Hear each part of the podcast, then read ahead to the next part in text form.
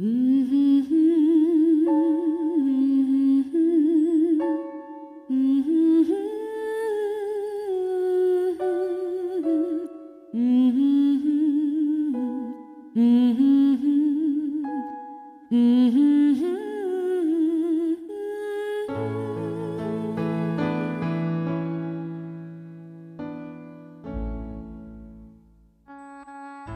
人生的朋友大致可以分成四种类型：一种是在欢乐的时候不会想到我们，只在痛苦无助的时候才来找我们分担。这样的朋友往往也最不能分担别人的痛苦，只愿别人都带给欢乐。他把痛苦都倾泻给别人，自己却很快的忘掉。一种。是他只在快乐的时候才找朋友，却把痛苦独自埋藏在内心。这样的朋友通常能善解别人的痛苦。当我们丢掉痛苦时，他却接住它。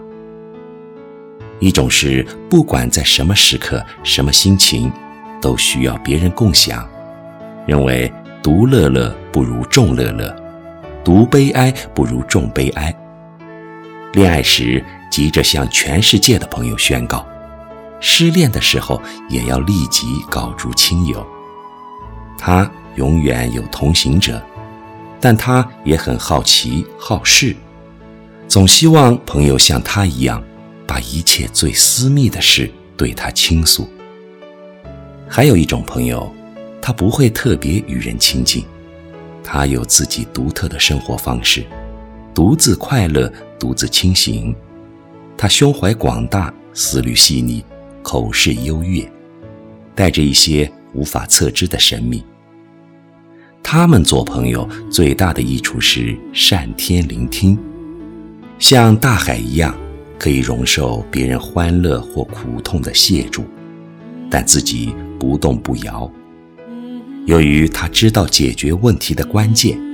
因此，对别人的快乐鼓励，对苦痛促出援手。用水来做比喻，第一种是河流型，他们把一切自己制造的垃圾都流向大海；第二种是池塘型，他们善于收藏别人和自己的苦痛；第三种是波浪型，他们总是一波一波找上岸来。永远没有静止的时候。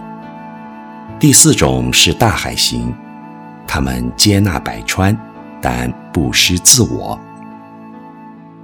当然，把朋友做这样的划分清不是绝对的，因为朋友有千百种面目，这只是大致的类型罢了。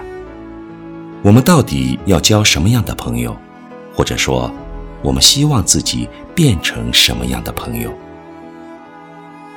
卡莱尔·纪伯伦在《友谊》里有这样两段对话：“你的朋友是来回应你的需要的，他是你的田园，他以爱心播种，以感恩的心收成；他是你的餐桌和壁灯，因为你饥饿时去找他，又为求安宁寻他。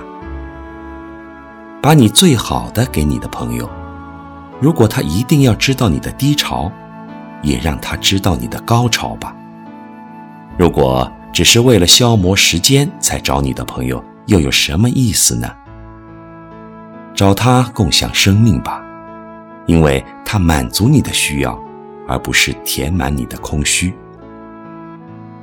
让友谊的甜蜜中有欢笑和分享吧，因为心灵在琐事的露珠中找到了它的清晨，而变得清爽。在农业社会时代，友谊是单纯的，因为其中比较少有利害关系；在少年时代，友谊也是纯粹的，因为多的是心灵与精神的联系，很少有欲望的纠葛。工业社会的中年人，友谊常成为复杂的纠缠，朋友一词也泛滥了。我们很难和一个人在海边散步。互相倾听心灵，难得和一个人在茶屋里谈一些纯粹的事物了。朋友成为群体一般，要在啤酒屋里大杯灌酒，在饭店里大口吃肉，一起吆喝，甚至在卡拉 OK 这种黑暗的地方，寻唱着腐烂的心声。从前，我们在有友谊的地方得到新的明镜，得到抚慰与关怀，得到智慧与安宁。现在。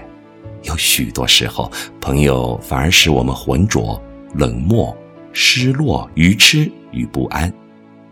现代人都成为河流型、池塘型、波浪型的格局，要找有大海胸襟的人就很少了。在现代社会，独乐与独行就变得十分很重要。所谓独乐，是一个人独处时也能欢喜。有心灵与生命的充实，就是一下午静静的坐着也很安然。所谓独醒，是不为众乐所迷惑。众人都认为应该过的生活方式，往往不一定适合我们。那么，何不独自醒着呢？只有我们能独乐独行，我们才能成为大海型的人。在河流冲来的时候，在池塘满水的时候，在波浪推过的时候，我们都能包容，并且不损及自身的清净。纪伯伦如是说：“你和朋友分手时，不要悲伤，因为你最爱的那些美质，他离开你时，你会觉得更明显，就好像爬山的人在平地上遥望高山。”那山显得更清晰。